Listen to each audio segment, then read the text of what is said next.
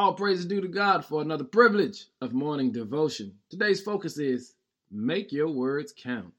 Family, one of the greatest gifts God gave us was the ability to use words because words are powerful.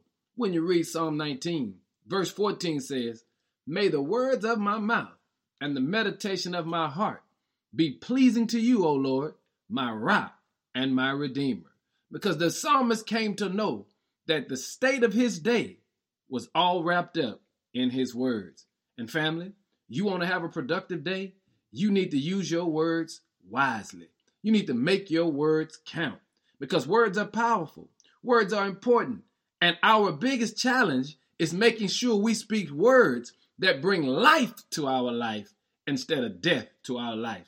Here's what I'm saying to you today make your words count. Use them to build yourself up. Use them to drive you towards your goals and your destiny. Use your words today to see the good in every circumstance. Use your words today to uplift people. Use your words today to push you toward what God has for you. Here's what I'm saying to you. Make sure before you speak, ask yourself, is it helpful? Is it necessary? And is it kind? And last but not least, does it bring honor and glory to God? Because when you make your words count, you set the stage for a brilliant day. Hey, family, enjoy yourself today. Be blessed this Friday, but make your words count because words have consequences and pack power. Be blessed in Jesus' name. Amen.